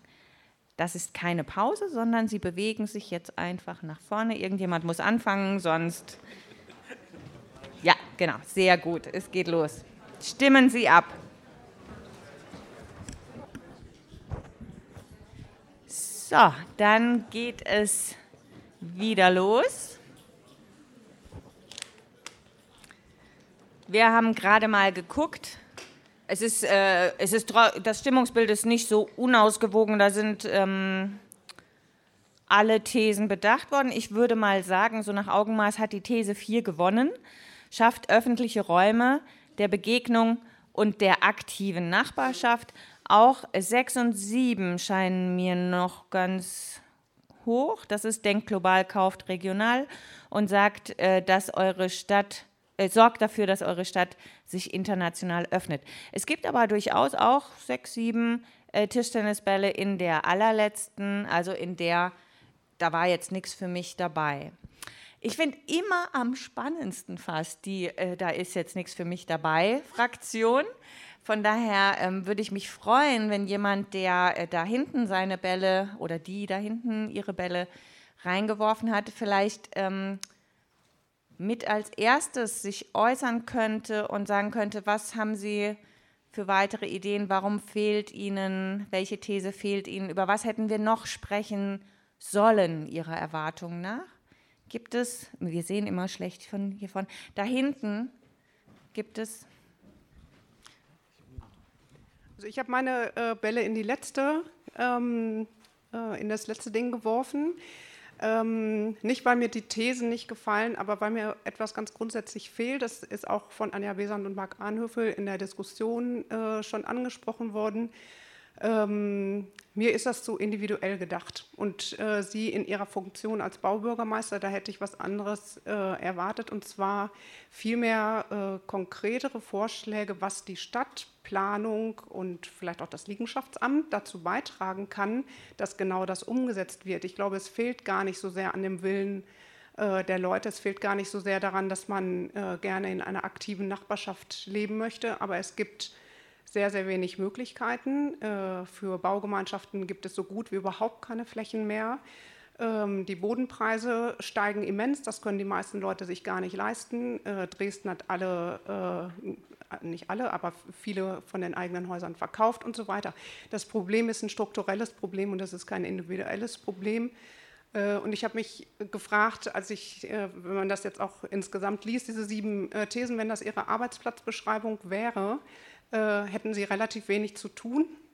Ähm, weil, weil das, ne, das hat reinen Appellcharakter, äh, was Sie aufge, aufgeschrieben haben. Und mich würde interessieren, äh, was Sie äh, strukturell vorhaben in der Stadt oder welche Vorschläge es gibt, so vielleicht wie Anja Besant gesagt hat, von diesem Raum, wo sich äh, jeder sein Handy aufladen kann. Das ist ja ein Beitrag der Stadt.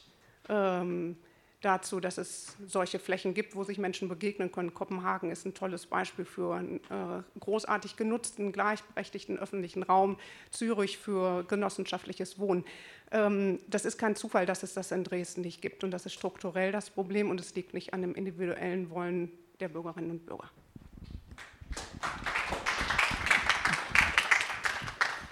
Ja, dann haben wir vielleicht die Veranstaltung unterschiedlich verstanden, weil ich hätte natürlich auch einen Werkbericht abgeben können, über was wir alles sozusagen gerade vorbereiten an Projekten.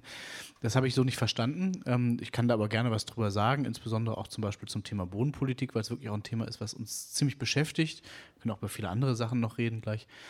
Ähm, Bodenpolitik ist enorm schwierig. Ich habe den äh, Bereich der Liegenschaften vor, jetzt muss ich überlegen, vor vier Jahren bin ich hier angekommen, vor dreieinhalb Jahren habe ich den bekommen aus dem Finanzbereich. Der Finanzbereich hat natürlich vor allem erstmal auf die Frage, wie kann ich ein Grundstück verwerten, geguckt, um damit Geldeinnahmen zu generieren. Seitdem es jetzt bei uns ist, gehen wir da etwas anders ran.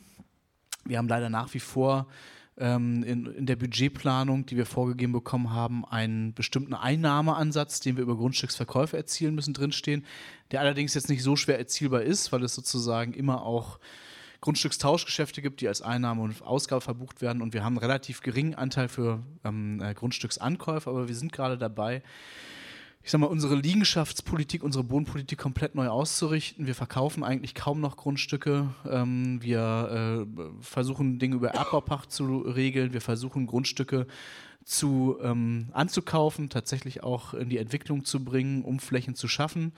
Ähm, und zwar weniger Flächen, um sie dann wieder zu verkaufen. Das kann auch mal Teil sein, aber ist nicht das vorrangige Ziel, sondern tatsächlich Flächen zu aktivieren, um solche Projekte zu fördern. Und das ist sozusagen die neue Liegenschaftsstrategie, die wir peu à peu aufbauen. Ist allerdings zugegebenermaßen ein sehr langwieriges und sehr zähes Geschäft weil wie Sie wissen, der Grundstücksmarkt zurzeit sehr überhitzt ist, Grundstücke nicht so einfach zu kaufen sind zurzeit, insbesondere nicht, nicht wenn sie kurzfristig aktivierbar sind ähm, und wir in unserer Schatulle, in unserem Schmuckkästchen kaum noch was haben. Also wurde wirklich viel, viel ausverkauft die letzten Jahre. Und insofern ähm, steuern wir da um, das wird nicht direkt sichtbar werden, aber wir sind jetzt wirklich wieder auf dem ähm, Level, dass wir sagen, wir machen jetzt hier nicht mehr das schnelle Geld mit Grundstücksverkäufen, sondern wir gehen eher in die Grundstücksakquise, wir kaufen wieder an, wir entwickeln Flächen und wir vermarkten sie vor allem dann auch nicht hinterher meist bieten, sondern wenn nach Konzeptausschreibungen, nach Möglichkeit über Erbbaurechte und Ähnlichem. Weitere Fragen? Bei dem Thema Nummer 6, denkt global, kauft regional. Ähm, ich glaube, solange es, solange es ähm, ähm, einfach günstiger und, und äh, bequemer ist, über online einzukaufen, glaube ich, dass, dass es einfach im, im, im Großen Ganzen auch so gemacht werden wird. Also ich, ich, ich, ich ähm, glaube irgendwie nicht daran, dass es sozusagen über, über ein, ähm, ein, ein Wollen, einen guten Willen äh, ähm, da wirklich im großen Maßstab ein Umdenken geben kann. Also von daher denke ich, dass da eigentlich eher so ähm, eine Herangehensweise über, über ähm, die Rahmenbedingungen nötig wäre. Also einfach das, äh, das ähm, Unsinnigere auch weniger attraktiv zu machen. Also zum Beispiel äh, einfach ähm, durch entsprechende Steuern zum Beispiel äh, Internethandel einfach teurer zu machen und ähm, lokalen Handel günstiger. Das klingt jetzt einfach, aber ich glaube, also ich kann mir eigentlich nur so einen Weg vorstellen, um da was zu, ver zu verändern. Ich kann mir nicht vorstellen, dass wirklich im großen Maßstab, äh, äh, dass es wirklich einen Unterschied macht, Menschen aus Vernunftgründen umdenken und äh, entscheiden, nicht mehr online zu kaufen, sondern eben regional. Ja, also da, das ist ja so ein bisschen, also ich habe ja wie gesagt tatsächlich auch, und das war, war der Ansatz, wie ich die Veranstaltung verstanden hatte, eher mal so provokative Thesen aufgeschrieben, um auch vielleicht so ein bisschen so eine Diskussion herauszufordern über ein paar Themen. Ja, zugegebenermaßen, ich bin ja auch nicht frei davon.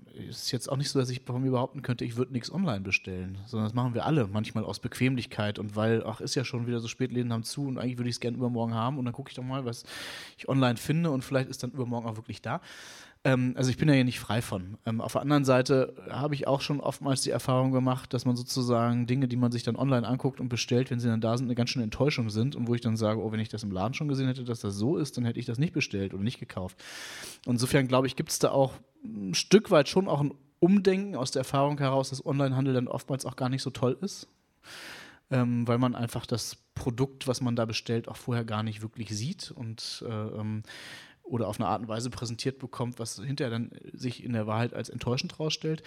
Und ich persönlich bin jetzt zum Beispiel so, dass ich mich mittlerweile dazu zwinge, wenn ich ein Buch haben will, es nicht bei Amazon zu bestellen oder bei wem auch immer zu bestellen, sondern einfach im Buchhandel zu gehen. Die haben es im Übrigen auch am nächsten Tag da. Ne? Ich muss bloß sozusagen die paar Meter bis zum nächsten Buchhändler laufen.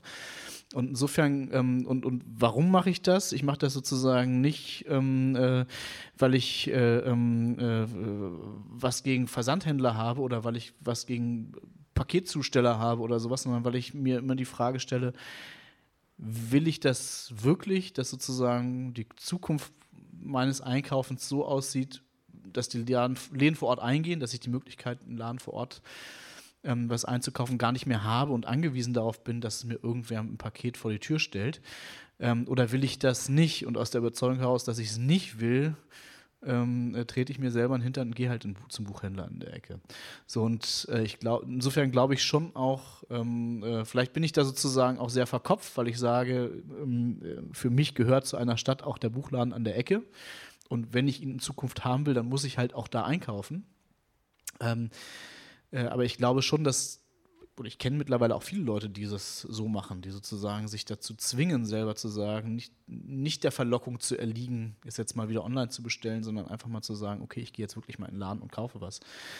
Und äh, ähm, dabei natürlich ähm, äh, möglichst auch vielleicht noch die Läden, die nicht sozusagen irgendeinem Riesenkonzern angehören, sondern die, die noch Inhaber geführt sind. Also auch davon gibt es ja, also ich wohne jetzt, gut, ich wohne in einer Neustadt, da gibt es wirklich enorm viele. Ich war absolut positiv überrascht ähm, äh, aus Hannover kommend, äh, ähm, wo die Innenstadt doch tatsächlich sehr kommerzialisiert ist, hier in so ein Quartier zu kommen, wo man sieht, wie viel inhabergeführte Geschäfte es dort eigentlich noch gibt und ähm, was für eine Angebotsvielfalt es da gibt, ohne dass ich sozusagen auf was verzichten muss in der Produktpalette.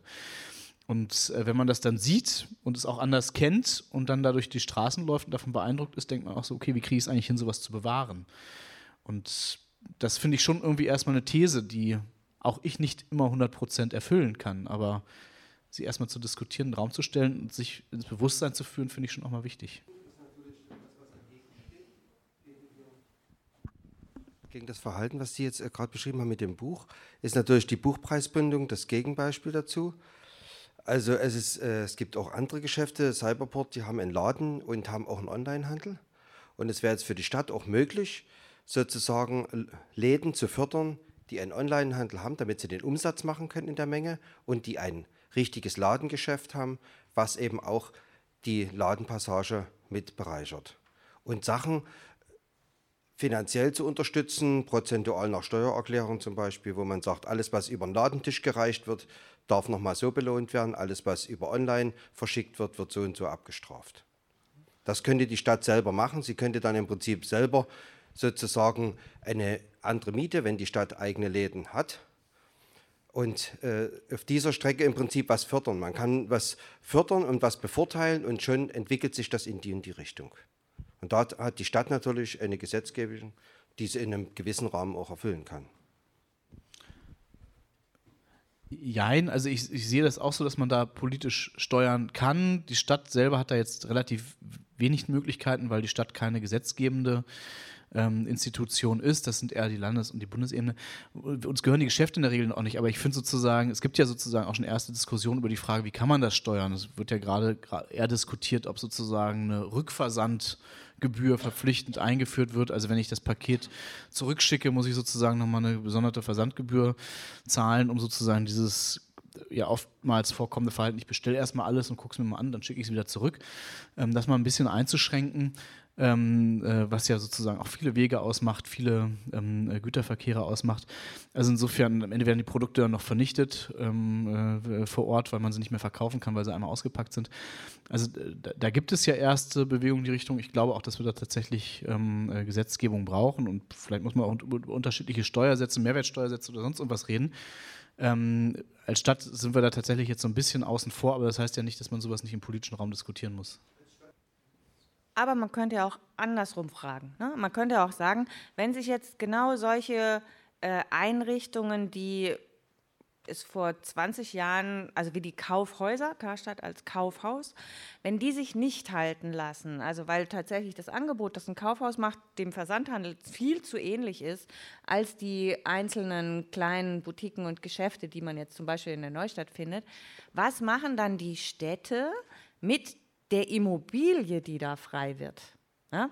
Also das ist ja ein strukturelles Problem. Also überall werden Kaufhäuser gehen kaputt, weil das Angebot sich nicht unterscheidet von dem, das der Versandhandel hat.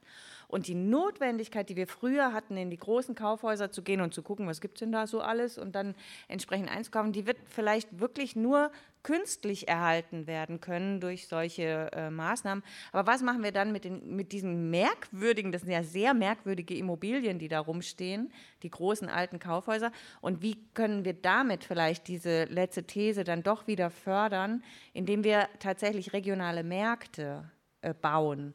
Weil das muss man ja sagen, also ich bin keine Expertin, man kann mir jetzt immer widersprechen, aber die Märkte selber funktionieren ja. Also die Menschen gehen doch gerne auf den Markt einkaufen, weil sie das Gefühl haben, das ist jetzt, das stimmt ja oft gar nicht, aber das ist jetzt äh, regional und saisonal und das wollen wir eigentlich ganz gern machen und man hat auch ein besonderes Einkaufserlebnis, wenn man samstags oder an einem anderen Tag, an dem eben Markt ist, auf dem Wochenmarkt einkauft. Und wie, das kann man, glaube ich, schon ganz gut als Stadt fördern, zu sagen, wir stellen sicher, dass äh, quasi das Umland in die Stadt kommen kann und temporär Einkaufsfläche zur Verfügung bekommt. Und dazu könnten sogar die alten Kaufhäuser, die wir dann vielleicht wie hohle Zähne irgendwann in der Stadt rumstehen haben, wieder zu einer Nutzung kommen. Also nur, ich, ich spinne nur rum. Aber also da, das finde ich die spannenden Fragen. Was tun wir eigentlich, wenn wir einen Strukturwandel haben? Ja? Also was ist eigentlich der neue Bedarf, den wir an der Stelle haben? Und wie entwickeln wir die Städte so, dass wir mit ihnen gut leben können? Dazu müssen wir, glaube ich, alle miteinander ins Gespräch kommen. Also die Frage von Nachnutzung ist sowieso immer spannend. Ob das jetzt alles Markthallen werden, weiß ich nicht, aber ähm, ist bestimmt eine Nachnutzungsidee.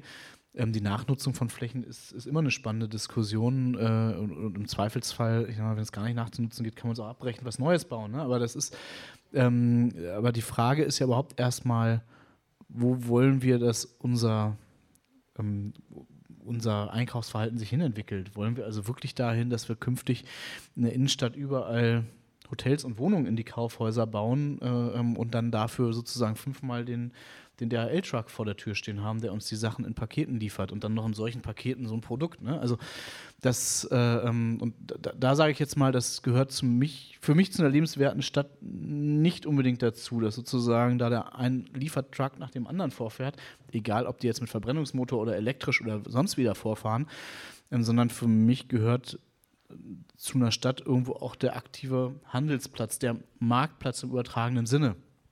Ähm, und äh, das Grundprinzip aufzugeben, fände ich sehr schade und auch nicht unbedingt erstrebenswert. Also wir hatten ja über, über Bücher und Buchpreisbindung und so weiter gesprochen und ich meine, man könnte so ein paar Bereiche, die wir diskutiert haben, auch zusammenbringen.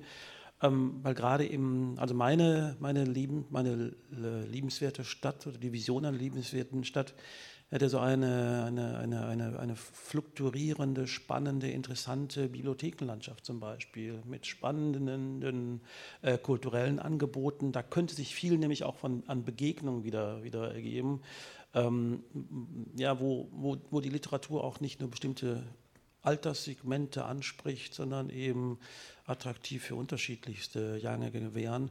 Und ähm, was ja auch mit, mit, mit Sharing Economy zu, zu verbinden ist, man muss ja nicht jedes Buch kaufen und besitzen, oder, sondern Bibliotheken wieder spannend zu machen, zu lesen, gemeinsam zu lesen, lesen zu entdecken, dadurch dann ins Gespräch zu kommen und ja, eine Reihe von, das wäre ja sowas wie Nachbarschaftspflege dann direkt zu betreiben. Und das kostet wahrscheinlich auch Geld. Ja, Okay, aber wir, wir sollen ja nicht so Fragen stellen. Sie sind dran.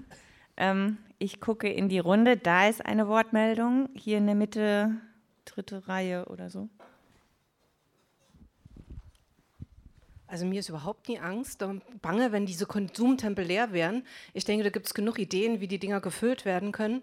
Als Nachbarschaftszentren zum Beispiel, gerade in Proles haben wir das ja, wenn so die einzelnen Läden dort ausziehen müssen, weil sie sich nicht halten konnten. Dort sind, äh, hat ein Umsonstladen aufgemacht. Das wird genutzt einfach zum Treffen. Das kann man gestalten. Da habe ich eigentlich überhaupt keine Bedenken, dass das kreativ ist. Ich bin Kinder- und Jugendbeauftragte der Landeshauptstadt und deswegen kommt jetzt die Frage, die Thesen sind alle so eher für Erwachsene gedacht. Wie sieht Ihre Stadt für Kinder Kinder aus? Was haben Sie für Visionen für Kinder? Und äh, ich schiebe noch eins hinterher. Ähm, die Kinder haben laut UN-Kinderrechtskonvention ein Recht auf Beteiligung an allen sie betreffenden äh, Belangen. Wie kann man das mit Ihren Thesen in Einklang bringen? Ja, also erstmal das Thema Beteiligung habe ich ja versucht, auch irgendwo so ein bisschen unterzubringen.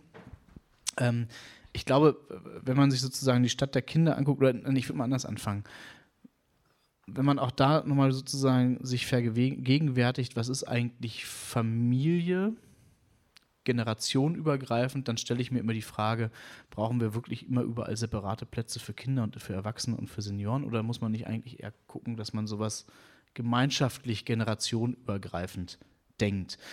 Gleichwohl glaube ich, dass wir ähm, selbstverständlich immer auch gucken müssen, ähm, wie wir für die verschiedensten Generationen auch die Anforderungen erfüllen können. Und das ist, das ist wirklich auch was, was, was enorm schwierig ist, ähm, wenn wir, und da sind wir nun mal sehr oft fremdgesteuert, wenige der Flächen in der Stadt gehören uns, viel gehören privaten Entwicklern, die dann kommen mit ihren sehr vorgefertigten Vorstellungen ähm, äh, was sich sozusagen in irgendwelche Rentenfonds anlegen lässt, die dahin zu bewegen, zu sagen, denkt doch mal ein bisschen anders, denkt doch mal sozusagen auch generationenübergreifend, denkt doch mal darüber nach, dass man sozusagen auch, es hat auch was mit der Frage von Wohnungsmix, den ich in einem bestimmten Gebiet anbiete, zu tun, es hat auch was mit der Frage zu tun, wo bilde ich Rückzugsorte aus, wo bilde ich vielleicht auch mal Plätze aus, wo ich ein kleines Kind ungestört spielen lassen kann, wo bilde ich vielleicht auch mal Plätze aus, wo ein Jugendlicher einen Rückzugsort hat. Also das sind so Fragen, die wir mit denen diskutieren.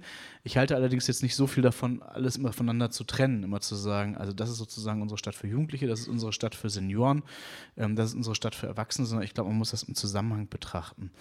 Ähm, und äh, nur so kann das funktionieren.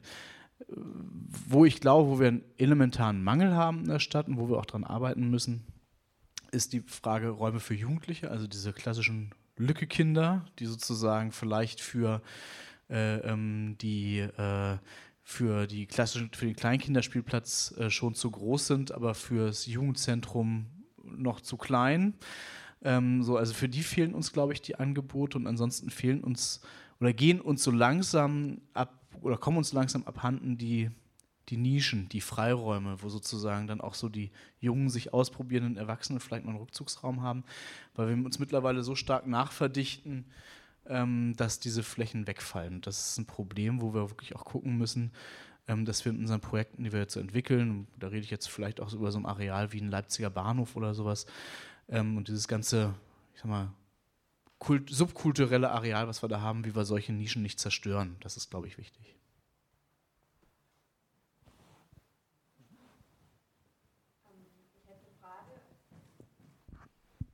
auch in Anlehnung das, äh, zu dem Thema mit den Kindern. Und zwar wird ja viel auch über Beteiligung geredet und äh, darüber, dass sich Leute individuell einbringen sollen. Wie wird das denn? Gibt es da auch Angebote für Leute oder also für Menschen in unserer Gesellschaft, die sich nicht so einfach beteiligen können, wie zum Beispiel Kinder oder Menschen, die einfach der deutschen Sprache nicht mächtig sind oder andere Gruppen. Da gibt es ja vielfältige. Was gibt es denn da für Angebote, sich zu integrieren einfach? Hm. Also was, wie gesagt, wir probieren viel aus, was wir jetzt, äh, wir, wir haben in der Vergangenheit, wie gesagt, immer so sehr frontale Beteiligungsformate gehabt. Die sahen so ein bisschen aus wie so eine Veranstaltung. Da sitzen vorne so ein paar Experten, erzählen was und dann sitzt da ein Publikum und wer sich traut, sich zu melden, kann sich melden. Wer vielleicht ein bisschen schüchterner ist, geht unter. Ähm, und je größer die Sprachbarrieren sind oder ähnliches, desto schwieriger wird es. Das versuchen wir gerade aufzubrechen, indem wir sozusagen eher Beteiligungsformate schaffen, wo ich mich sehr individuell äußern kann oder in kleinen Gruppen. Das ist so der erste Schritt gewesen. Der nächste Schritt, den wir jetzt machen, zum Beispiel, was wir vorhaben am Leipziger Bahnhof, ohne dass ich da jetzt zu viel schon von verraten kann, weil das ist alles noch nicht freigezeichnet durch unseren Oberbürgermeister, aber es sind so Ideen, dass wir sagen, wir wählen bestimmte Leute zufällig aus bestimmten Melderegistern aus und fragen die, ob sie bereit sind, sich zu beteiligen. Explizit auch Leute mit unterschiedlichen Hintergründen aus unterschiedlichen Generationen, einfach um sozusagen auch per so eine Art Zufallsgenerator Leute zu motivieren, die vielleicht von sich aus nicht auf die Idee gekommen wären, und wenn man Leute, also ist die Erfahrung aus anderen Städten, wenn man Leute so ganz aktiv anspricht und fragt, möchtest du dann machen, sind die auf einmal bereit dazu, obwohl sie von sich aus vielleicht gar nicht unbedingt auf die Idee gekommen wären. Also das sind so Formate, wo wir auch hoffen, Leute zu erreichen, vielleicht auch unterschiedlicher kultureller Hintergründe, vielleicht aber auch Leute, die ansonsten einfach oder auch verschiedener sozialer Hintergründe, ähm, äh, wo wir hoffen, dass wir da sozusagen auch nochmal einen anderen Input kriegen. Ähm, ich komme aus der Beteiligung, wo wir sozusagen auch irgendwann mal hinwollen. Das machen zum Teil die Kollegen aus dem Grünflächenamt auch schon, sind wirkliche Kinderbeteiligungsprojekte, wo man sozusagen, wir haben in Hannover immer viel mit, ähm, mit tatsächlich Schulklassen oder Kita-Gruppen gearbeitet, wenn wir einen neuen Spielplatz entworfen haben, wo wir gesagt haben, so jetzt lasst uns mal hinsetzen, lasst uns mal mit Knete irgendwie bauen, was ihr euch vorstellt. Und dann am Ende haben wir sie noch versucht, irgendwie einzubinden in den Bauprozess. Ich habe äh, gearbeitet in einem Quartier mit äh, ähm, sehr unterschiedlichen kulturellen Hintergründen, vielen Menschen aus dem, aus dem arabischen Raum, wo wir tatsächlich dann auch überlegt haben, wie kommen wir an die Leute ran und dann im Stadtteil ein großes Grillfest gemacht haben so, und gesagt haben, so und jetzt drehen wir mal über euren Stadtteil. Ähm, also ich sage mal, es gibt da Möglichkeiten, aber wir sind äh, noch sehr am Experimentieren über die Frage, was kann man da machen hier in Dresden. Aber das ist sozusagen das Ziel, auch wirklich mal zu gucken, wie kriegen wir mit unterschiedlichen Formaten vielleicht auch unterschiedliche Menschen hinterm Ofen vorgelockt.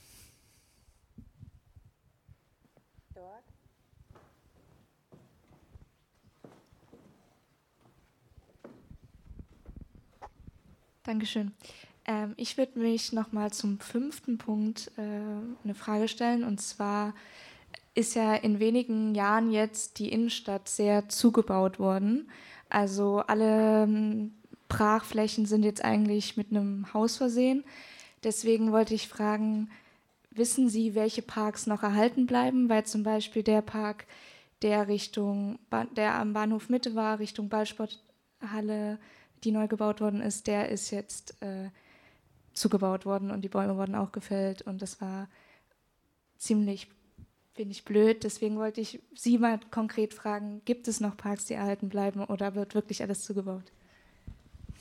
Ja, also in dem konkreten Fall war es leider kein Park, sondern es war sozusagen eine Baufläche ähm, die sehr umstritten war, ob das gebaut werden soll oder nicht. Wir haben ja, mm, und, und ich sag mal, zum, wir haben es zumindest geschafft, da bin ich ganz froh darüber, das, was dort mal entstehen sollte, so weit weiter zu qualifizieren, dass die Bebauung sich jetzt zumindest in das Quartier hoffentlich einigermaßen vernünftig einfügt. Da, was da vorher geplant war auf dieser grünen Ecke, war ja ein ziemliches UFO. Ähm, das war so der Sachstand, als ich hier angekommen bin, dass da sozusagen dieses anthrazitfarbene Ding landen sollte auf der Ecke. Ähm, jetzt entsteht da zumindest was, wo man sagen kann, es hat irgendwo einen Bezug in den Stadtteil rein, wobei man auch sagen muss, da entsteht auch zumindest ein kleinerer Park nochmal innen drin. Den haben wir uns äh, rechtlich gesichert oder das haben wir mit dem Eigentümer dann vereinbart, dass er sozusagen vorne straßenflankierend bauen kann und innen drin öffentlich zugängliche Freifläche macht. Aber wir machen auch viel in der, insbesondere auch in der Innenstadt, wo wir versuchen, zusätzliche Grünflächen anzubieten. Wir qualifizieren ja gerade diesen diesen Promenadenring, diesen Bereich vom Postplatz Richtung Dippoldiswalder Platz, wo wir versuchen, so einen wirklichen Park auch herzustellen, obwohl es sehr innenstadtnah ähm, ist und natürlich auch lärmbelastet etc. Wir haben die Flächen, die wir in der Innenstadt zugebaut haben, die letzten Jahre da, da, bin ich mir jetzt, also ja, auch da ist der ein oder andere große Baum gefallen, zugegebenermaßen, aber die Qualität der Flächen war jetzt, finde ich, weniger überzeugend. Wir haben viele Parkplätze zugebaut, standen vorher Autos, jetzt stehen da Häuser. Da sage ich mal, da hat für mich eine Wohnung mehr Stellenwert als ein Parkplatz für ein Auto. Ähm, nicht das Gebäude, was den Zwinger zubaut?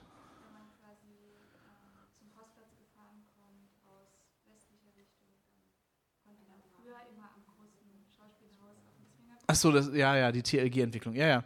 Das ist, ja, aber das sind sozusagen äh, Baurechte, die für, vor langer, also wir haben, wir haben in Dresden eine ganz lustige Entwicklung, die gibt es, oder was heißt lustig, eine Entwicklung, die gibt es auch in wenig anderen großen Städten, dass wir viele Bauflächen ausgewiesen haben und die jetzt so peu à peu volllaufen. Also es sind in 90er Jahren viele Bauflächen ausgewiesen worden. Das ganze riesige Areal da hinten in Migten, Karlitz-Migten, da liegt ein riesiger B-Plan aus den 90er Jahren oder frühen 2000er Jahren drüber und dann kam eine große konjunktureller Einbruch der Baukonjunktur und auf einmal standen diese Areale leer. So, und dann sind die nicht weiterentwickelt worden. Also das, in Karlsmitten ist ja besonders kurios, da stehen, liegen ja schon die Straßen.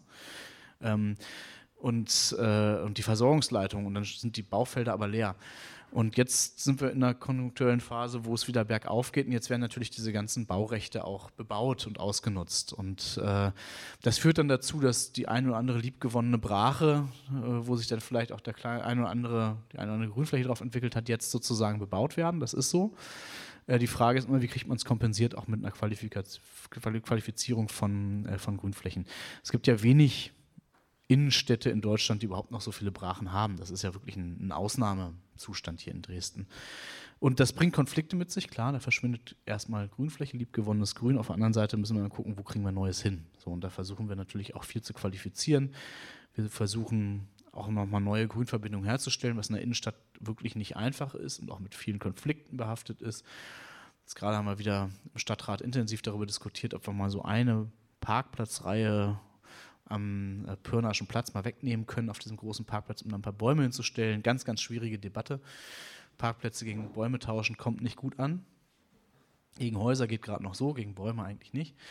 Ähm, also das ist, äh, sind zähe Prozesse, die man damit macht und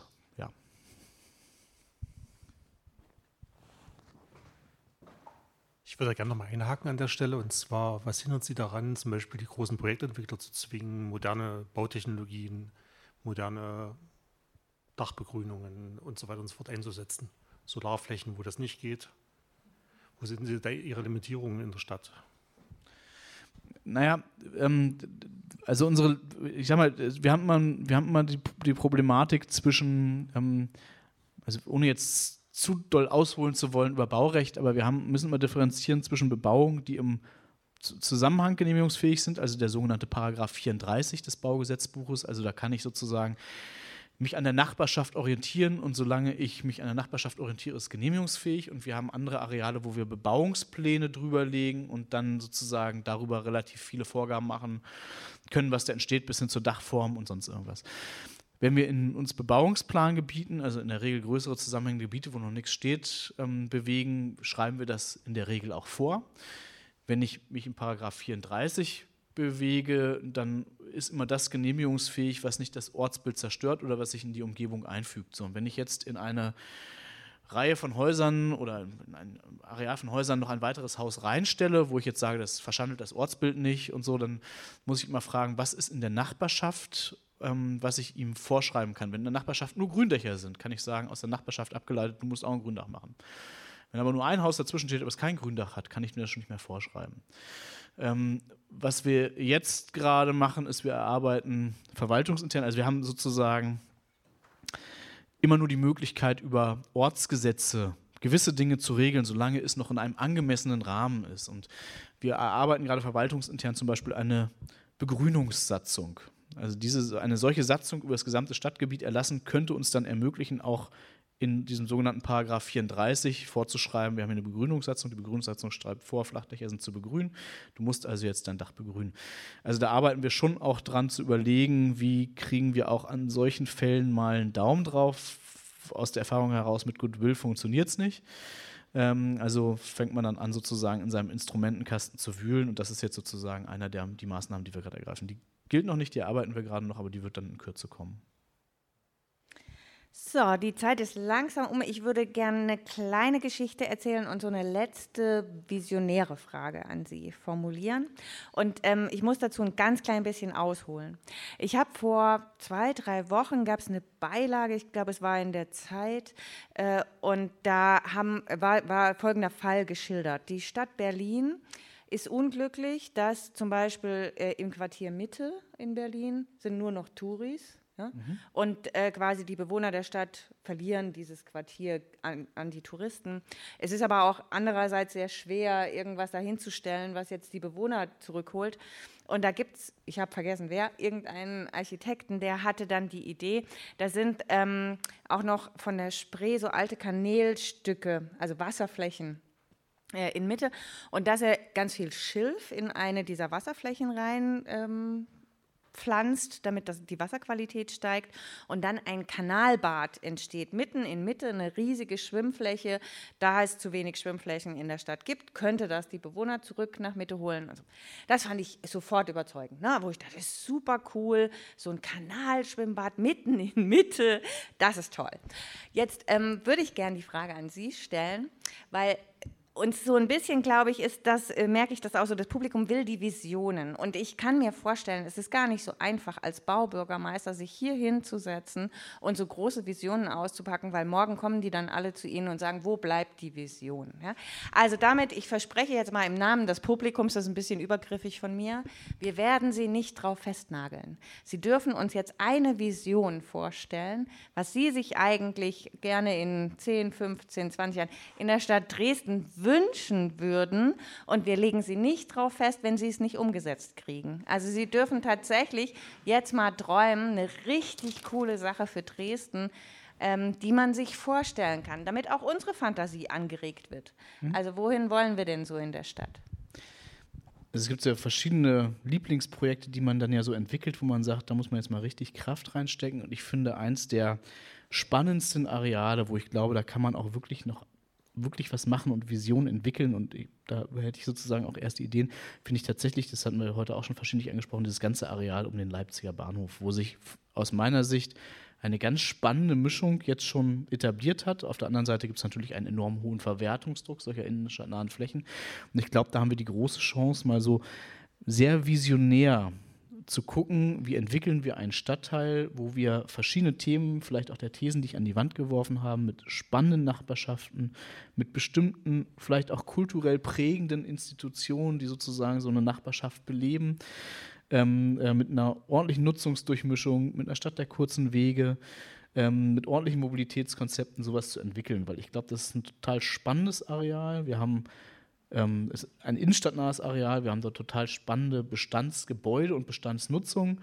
Und wir haben, ähm, wenn es uns denn gelingt, den bisherigen Projektentwickler, der dort einen viel zu großen Supermarkt bauen wollte, in einer anderen Stadt, Stelle der Stadt dorthin zu lenken, was Teil des Kompromisses wäre, dass er irgendwo anders bauen darf, tatsächlich auch eine Option da nicht mit einem Projektentwickler zu arbeiten, der schon vorgefertigt mit einem Plan zu uns kommt, sondern wirklich so von der Pike auf, von der Zielvorstellung ähm, äh, was zu entwickeln. Und das ist so meine Vision, dass wir da tatsächlich was entwickeln, was mal nicht so vom Reißbrett äh, entstanden ist und so vorgefertigt uns vorgelegt wird, sondern wo man gemeinsam wirklich ein tolles Projekt ausmachen kann.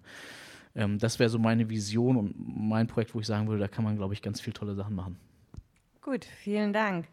Dann würde ich jetzt noch Hyen bitten, anzumoderieren. Wo ist Hyen? Ich sehe überhaupt nichts. Ja. Hyen erzählt uns noch was über die nächste Veranstaltung. Ähm, genau, also in zwei Wochen, am 22.01. wird es um intersektionale Gerechtigkeit gehen. Da wird nicht Emilia Reuk sprechen, so wie angekündigt, denn sie ist in Frankreich und erhält einen Preis für ihr Engagement ähm, was finde ich auch ein, gutes, ein guter Indikator für dieses Thema ist. Ähm, und zwar werden wir am 22. Januar mit Dr. Emily Ngufia Kessé sprechen, und zwar über Intersektionalität, ähm, wie diese Perspektive, wie dieser Ansatz helfen kann, Gleichberechtigung so zu denken, dass wir möglichst viele oder wenn nicht sogar alle Menschen mit einbeziehen können. Das ist äh, in zwei Wochen und dann im Februar ähm, sprechen wir, auch hier zieht sich das Muster durch, nicht mit Ulrike Gero, auch sie musste absagen, aber auch hier haben wir wieder eine ganz tolle Alternative gefunden. Und zwar sprechen wir mit der Bremer Professorin Ulrike Liebert darüber, was wir tun können, um Europa zu erneuern. Das ist die Vorschau auf die nächsten zwei sehr, sehr interessanten Veranstaltungen. Ja, vielen Dank für Ihre Aufmerksamkeit und bis äh, in 14 Tagen ist das dann. Bis dahin und vielen Dank.